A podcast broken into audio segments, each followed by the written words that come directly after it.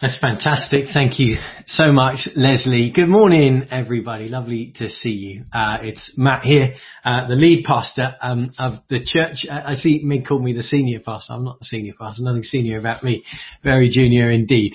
Uh, just so happens that I'm the uh, lead pastor um, of the church. It's great to be together. It was so lovely to see Phil and Kathy. Thank you um, to you guys and showing us a little bit of what life is like for you. But yes, I'm excited um, to be speaking this morning. This is a brand new series, a four-part mini series, uh, simply called "The Road to the Cross." It could have been called "The Road to Jerusalem" because we're going to trace the bit in Luke's Gospel where Jesus begins to make his way towards Jerusalem. Uh, uh, until Palm Sunday, where he actually uh, arrives on that day. Now, let me start. Grace is uh, behind the scenes today. Thank you, lovely Grace, for the technical work that you're up to. Could you please bring up the PowerPoint? That would be amazing. And as we start, let me just say a word of prayer. So, Heavenly Father, this morning as we turn to the gift of your written word, we pray that we would encounter the living word, your Son, Jesus Christ, afresh. Come, Holy Spirit we invite you, please speak to our hearts now in Jesus' powerful and precious name. Amen. Amen. All right, I don't know if you've noticed, but a number of phrases, aren't there, that have moved into common usage over the last year for the first time. We've all become uh, used to fairly expert language. Uh, phrases like R rate. We wouldn't have had a clue what that was before. Zooming, even Zoom to Zoom was not a thing, but it is now. Flattening the curve, self-isolation, lockdown, quarantine, social distancing, of course, coronavirus. Who knew what a coronavirus was before? Not many of us, that's for sure. The current phrase everyone is using at the moment is the one that's up there or down. Nope. there, that's it. Uh, roadmap. Because we stand at the moment of transition, don't we, as a nation. Boris has presented us with a roadmap for the next few months. Notice he hasn't called it a plan. A plan is very detailed. It tells you exactly when things are going to happen in exactly which way. But this is uh, not quite that. A roadmap tells us that the, there is a journey that lies ahead. It tells us that there is a definite destination that we're aiming for. Uh, and that there are going to be significant markers that we need to visit along the way. But with a roadmap, there's a certain amount of flexibility. Um, the timings may shift, the speed may increase or decrease, detours may need to be taken, but the roadmap at least does give us that ultimate destination to aim for. It's fascinating to me, really, sociologically as well as spiritually, that in this uh, such individualistic culture, we're all so used to my rights and my life and my choices, my way, that actually we're all in this together, at least as a nation, and actually as a world we are in one way.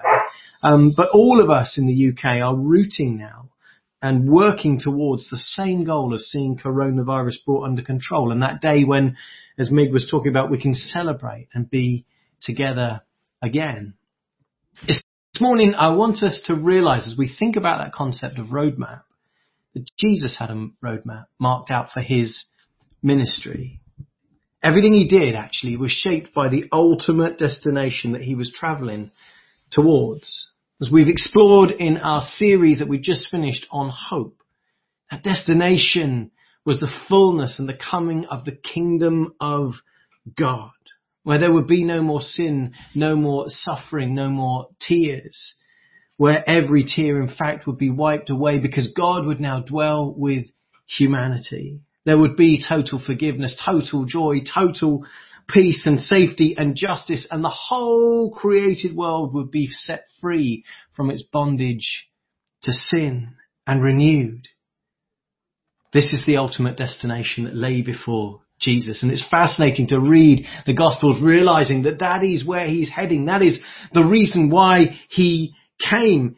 This is it, he says, as he stands up in Luke 4 in the synagogue and declares this is the year of the Lord's favor. I've come to set the captives free, to give the blind sight. This is the kingdom of God prophesied in the Old Testament. He says, but now it has come true. It is being fulfilled in me. This is what I've come for. And he says uh, in Luke 4, right at the beginning, um, of his ministry, when people in a certain town want him to stay, they're like, you stay with us. This is awesome. He says, no, I must proclaim the good news of the kingdom of God to the other towns also, because that is why I was sent. That's why my father sent me. And again in John 10:10, in what is one of the best verses of all time, the thief comes only to kill and steal and destroy, Jesus said. But I have come that they may have life and have it to the full.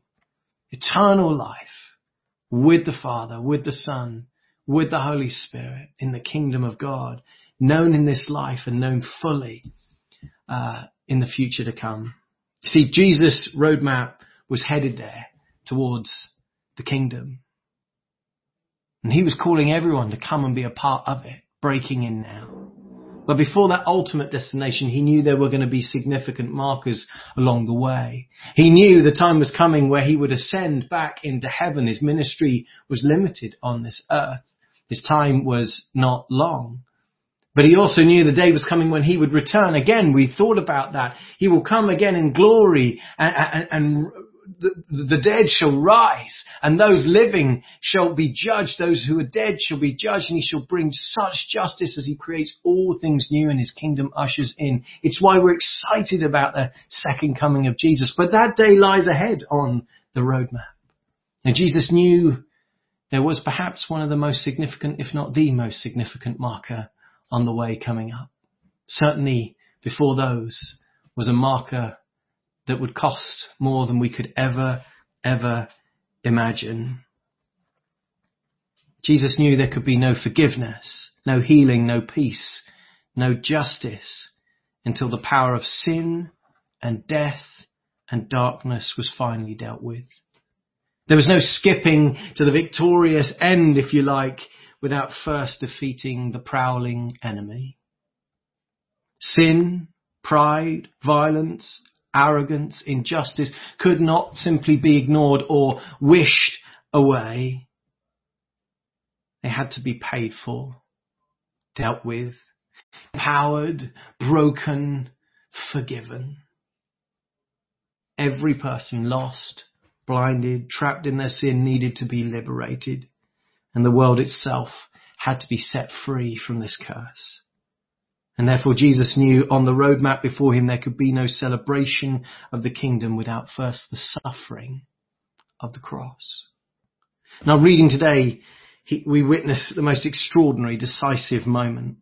And Jesus turns to face that reality, that next and most costly marker in his journey, and then sets himself towards it. Read Luke 9 verse 51. As the time approached for him to be taken up to heaven, that marker was coming. Jesus resolutely set out for Jerusalem. Jesus knew heaven awaited, but first must come Jerusalem. First must come the cross. And here in this moment, he resolutely sets out towards this destiny. The Greek literally says, and I love this, he steadfastly set his face to go to Jerusalem. It's like in this moment he turned his face into the cold, icy wind and took that first determined step on the road to the cross. It's an amazing moment. This isn't the week leading up to the crucifixion. This isn't the day as he's walking down the road towards Golgotha. No, this is long before that. As he realizes it lies ahead. But we see this moment where he turns towards Jerusalem and he sets his face towards Jerusalem and the cross that lies ahead. And Luke takes the next 10 chapters from chapter 9. I don't know if you've ever noticed it. Go back and have a look at the Gospel of Luke again. You'll see from chapter 9 right the way through to chapter 19, Luke is unpacking this journey towards the cross, this road to the cross from Galilee to Jerusalem. And as you read these chapters over and over again, Luke just puts in these constant reminders. On the way, on the road, every moment was a step closer. Even Jesus himself, when he's warned by the religious leaders that Herod wants to kill him, replies in Luke chapter 13, you go and tell that fox, I will keep on driving out demons and healing people today and tomorrow, and on the third day I will reach my goal. In any case, I must press on today and tomorrow and the next day For surely no prophet can die outside Jerusalem. He knew what lay ahead and he was pressing on to it. One step, another step, moving on towards the cross. And we're going to be exploring this journey together over the next four weeks as we move towards Easter. We're going to be dipping into the significant teaching that Jesus gave on the road, on the way to Jerusalem. Next week, we're going to be looking at what is perhaps my most favorite story that Jesus ever told. The story of the road back to the Father's forgiveness. And then we're going to explore the week after the provisions Jesus teaches about. Uh, if we're going to walk this road with him, the provisions we're going to need for the journey, and then we will finally arrive again uh, in Jerusalem on Palm Sunday and explore that entrance moment. But before we do, I want us to start here and to realize that the significant journey that Jesus took, just like every significant journey, all began with the first step. A step that changed everything. Now I wonder, if we were going to talk about the greatest step ever taken by a human being, it's not going to be long, is it, until we start talking about the man on the moon. We talk about Neil, not the man in the moon. He's a lovely smiley face that pops up at night and we all like to point at. Not that one, but the man who stood on the moon first, Neil Armstrong.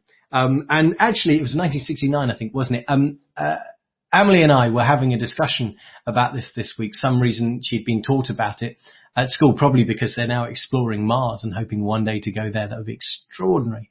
Um, and she said, why did he say what he said? What was it, Dad? And we, we said it again. He says this, that's one small step for man, one giant leap for mankind.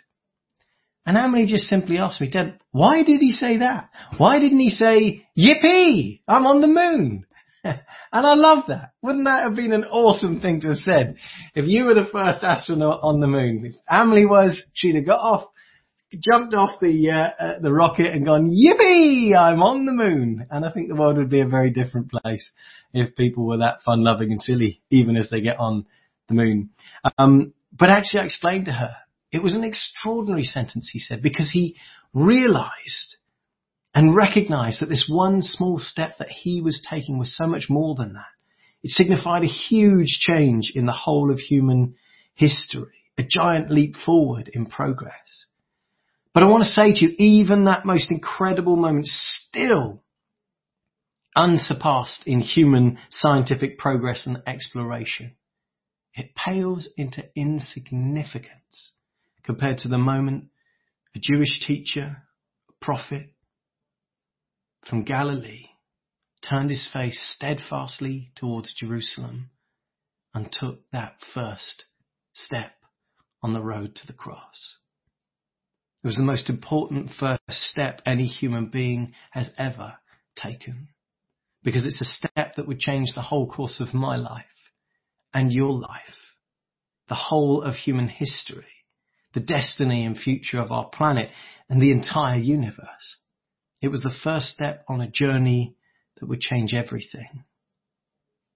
As we turn towards communion, can we go to the next slide, please? Grace, thank you. I want to invite us simply to reflect again on the significance of that step that Jesus took for us. Let's have a look. How are we doing for time? We're okay. The first thing, I just want to draw four really simple things out of this as we reflect on Jesus' step. The first thing I want us to realize is that this was a step of obedience, friends. I've come down from heaven not to do my will, but to do the will of him who sent me. If we could bring up the next slide, Grace. Everything Jesus did was in obedience, thank you, to the call of the Father on his life.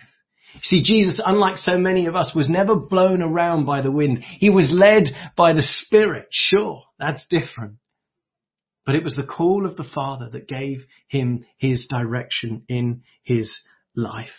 He was never one to just change with the fads of society or be persuaded left or right.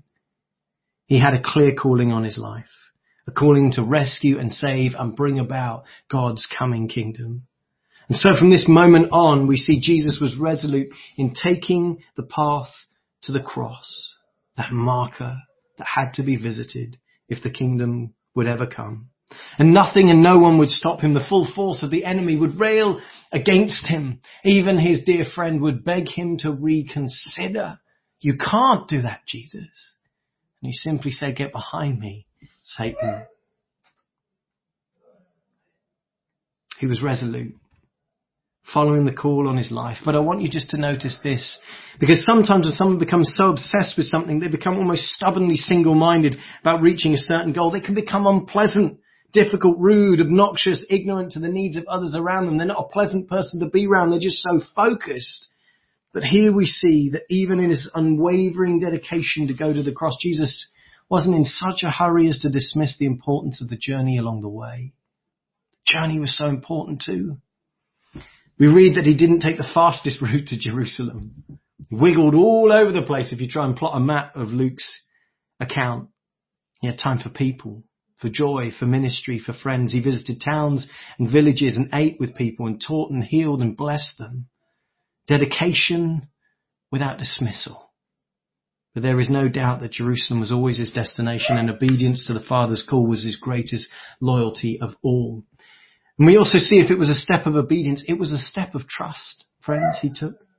You see, God wasn't just a taskmaster to Jesus or the provider of some impersonal call on his life. God was his loving heavenly father. His relationship with him was the foundation, the reality, the joy of every moment of his earthly ministry.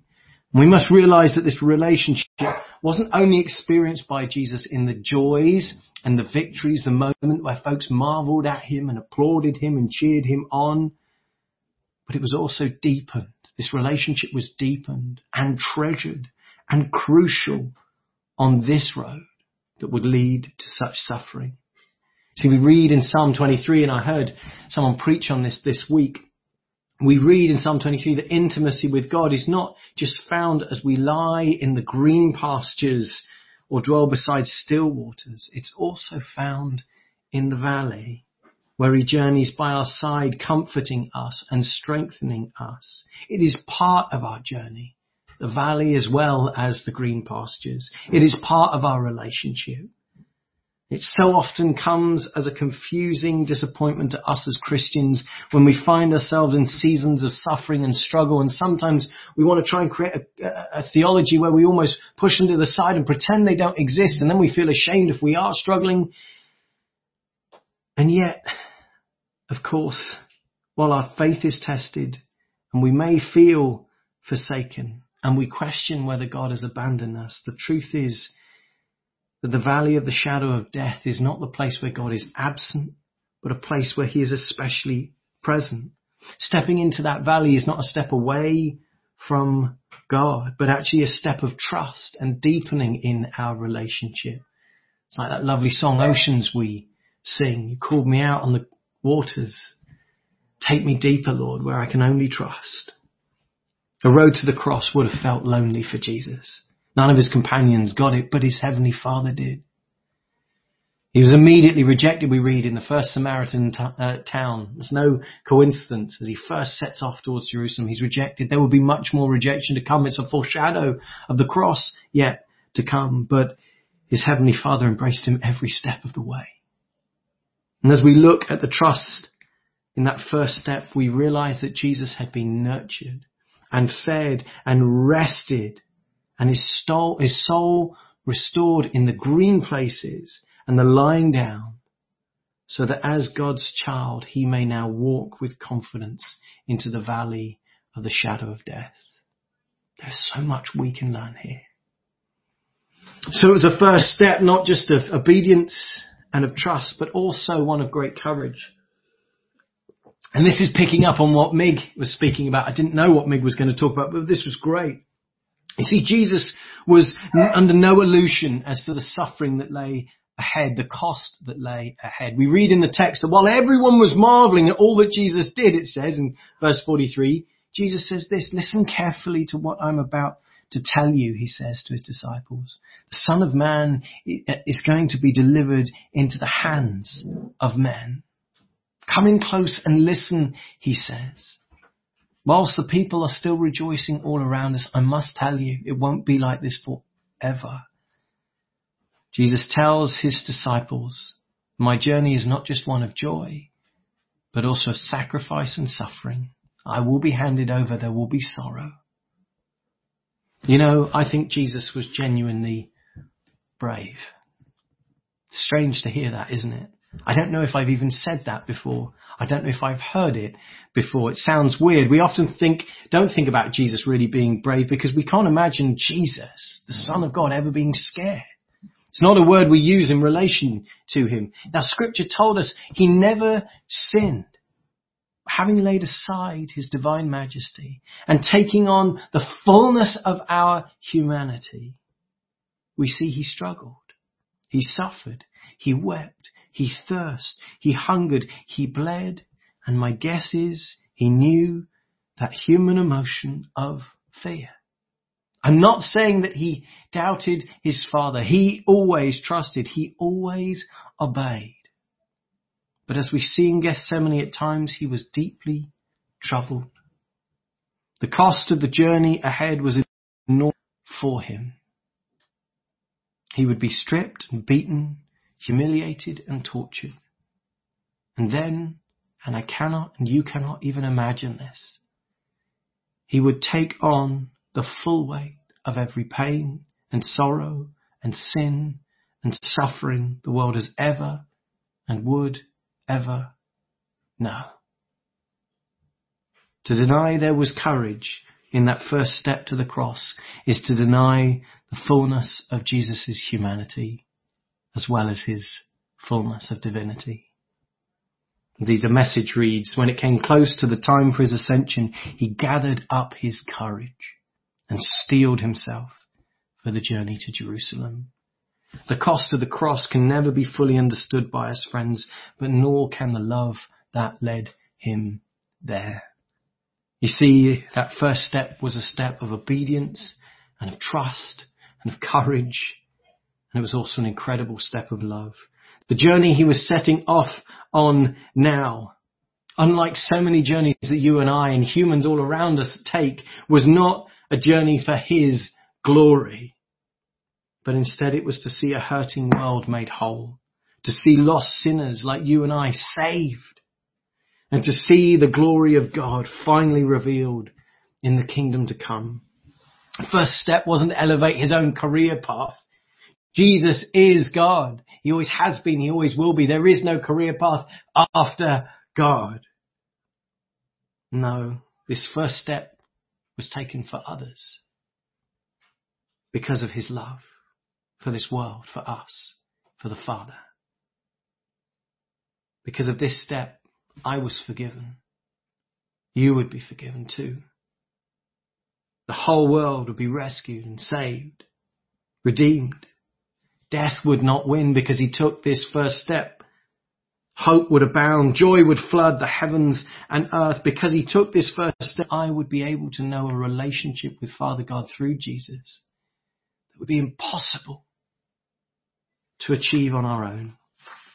And we would taste now in this life and know fully in the kingdom to come the full width, the full length, the full height, the full depth of the eternal and unsurpassable love that Jesus really does have for us. And we witness it here in this little moment of enormous significance as Jesus stands with us on earth and he sets his face towards Jerusalem and takes that first step on the road to the cross. Friends, it was a step, as it says, of obedience, of trust, of courage, and of love. It's not fancy what I'm talking about. It's not fiction or fallacy. There was a genuine moment in history where God himself, who had taken on flesh in the fullness of our humanity, stood and considered the roadmap ahead, considered the journey. Jesus stood and understood that before the kingdom could come, he must suffer and die. He stood and saw the cruel cross lay before him, and he had a decision to make. It all hung in the balance. He could have turned around, walked away, followed the advice of enemy and friend, and give in to the easier call. He wasn't forced to go to the cross. He made a choice. In that moment, he gave his yes. A decision to say yes to the call of the Father, to the roadmap that lay ahead. And he set his face to Jerusalem and took that first step that would change everything. Now in a moment we're going to go to communion. I hope you've got your bread and wine ready and we're going to reflect again on the depth of the cost of this decision he made for you and me. But before we do, I want us to remember that we're not called just to reflect on this journey Jesus took, but he actually invites you and me to join him. Matthew 16, 24 to 25. Then Jesus told his disciples, if anyone would come after me, let him deny himself and take up his cross and follow me. For whoever would save his life will lose it, but whoever loses his life for my sake will save it, will find it. You see, this journey to the cross was also a journey of learning for his disciples who walked with him on the way. And we read in these chapters of Luke and we'll explore them together that they would learn that following Jesus had times of utter marvel and grace and celebration, but it isn't always easy. They would learn that being obedient to the call of God requires commitment and cost and sacrifice. And this is something that each one of us must learn too. Simply saying yes is easy to say, but far harder to truly mean. It's no coincidence that immediately after this facing Jerusalem and taking that first step, as they were walking on the road, three people come up and try to give him their yes to join him. The first calls out, I will follow you wherever you go. But Jesus replies, do you realize the cost? Foxes have dens and birds have nests, but the son of man has no place to lay his head. He's saying, would you follow me if it meant giving up your earthly riches and comfort? Would you really follow me now? And the second is called by Jesus, follow me. But he replies, Lord, let, let me first go and bury my father. You know, this was the highest importance in the Jewish customs of the time, even higher than temple duty burial was. But Jesus says extraordinary words, let the dead bury their own dead, but you go and proclaim the kingdom of God. He's saying that the call of the kingdom is higher even than the highest calls of earth. Would you really follow? Jesus says. The third says, I will follow you, Lord, but first let me go back and say goodbye to my family. But Jesus says, no one who puts a hand to the plow and looks back is fit for service in the kingdom of God. Wow. To follow Jesus is really a genuine moment of serious decision. And I wish I could make this passage softer for you as a pastor. I want to just simply tell you it's all hyperbole and I want to lessen the cost for you and for me. But Jesus doesn't, and so I can't. Here he makes it clear it's all in, friends. Well, not at all. The same Jesus that says, come to me and I will give you rest, here says, it's everything. Will you give everything for me? It's a journey that may cost you in this life. Are you in? It's a journey that must become your highest priority. Are you in? Are you coming? It's a journey that calls for your full focus and your full commitment. Will you follow? Even the best excuses have to be laid aside if we're able, if we're going to give Jesus our full yes. But if we do give him our full yes, we realize that rather than losing our life, we find it. And we realize that we're on the most extraordinary journey any human could ever be on. Yes, it's a journey of cost and sacrifice, and commitment, and at times struggle. But it's a journey of ever deepening relationship with the Father a journey of walking side by side with Jesus, our Lord and Savior. A journey where we realize we are blessed to be a blessing, to share the love and the good news of the kingdom to our friends and our family and our communities around, to be part of something eternal, of such purpose and of such significance that it will change everything. So friends, what about us and in this moment right now? If you would gather together your bread and your wine. I just want to talk to you, see if I can just lower that down. I want to talk to you just briefly about our first step into a new season. Because we may have a national roadmap to get us out of this pandemic, friends. And it may change. But I want to say to you that I and you have an eternal roadmap for our lives. One that Jesus has laid out and the destination is the joy and the fullness of the kingdom to come. And on that roadmap right now, we realize it's not just the nation that stood at a significant moment of transition, or at least we hope we are, into a new season, but we are as individuals and as a church. Each one of us individually has a new season ahead for God, whatever that might look like. And I want to suggest this for some of you tuned in now today. There will be a new call on your life to mission, to service in a new way for the Lord. Something that God has been stirring in you during this time that will bear fruit in this new season to come. For others, perhaps what lies ahead seems difficult, perhaps because of age or circumstance. You're feeling you cannot serve in the ways you once did. For others, perhaps the season ahead seems unclear or scary. But each and every one of us has the call of God on our lives to follow Jesus. All of us. To live and give and serve for his kingdom, to be part of his love and his joy and healing breaking into this world, our families, our communities, our workplaces. And as a church, you know, we too are looking ahead and considering how we can meet together in person, as Mig said. But what will the church look like and feel like in a new post-lockdown world? There will be a season of joy and celebration ahead, but also of re-understanding church again, of appreciating one another again. As we look towards a new associate pastor, a new vision, a fresh start, a renewed mission ahead in an emerging post-pandemic world. But before we rush into this new season. I want to invite you now as we turn to this meal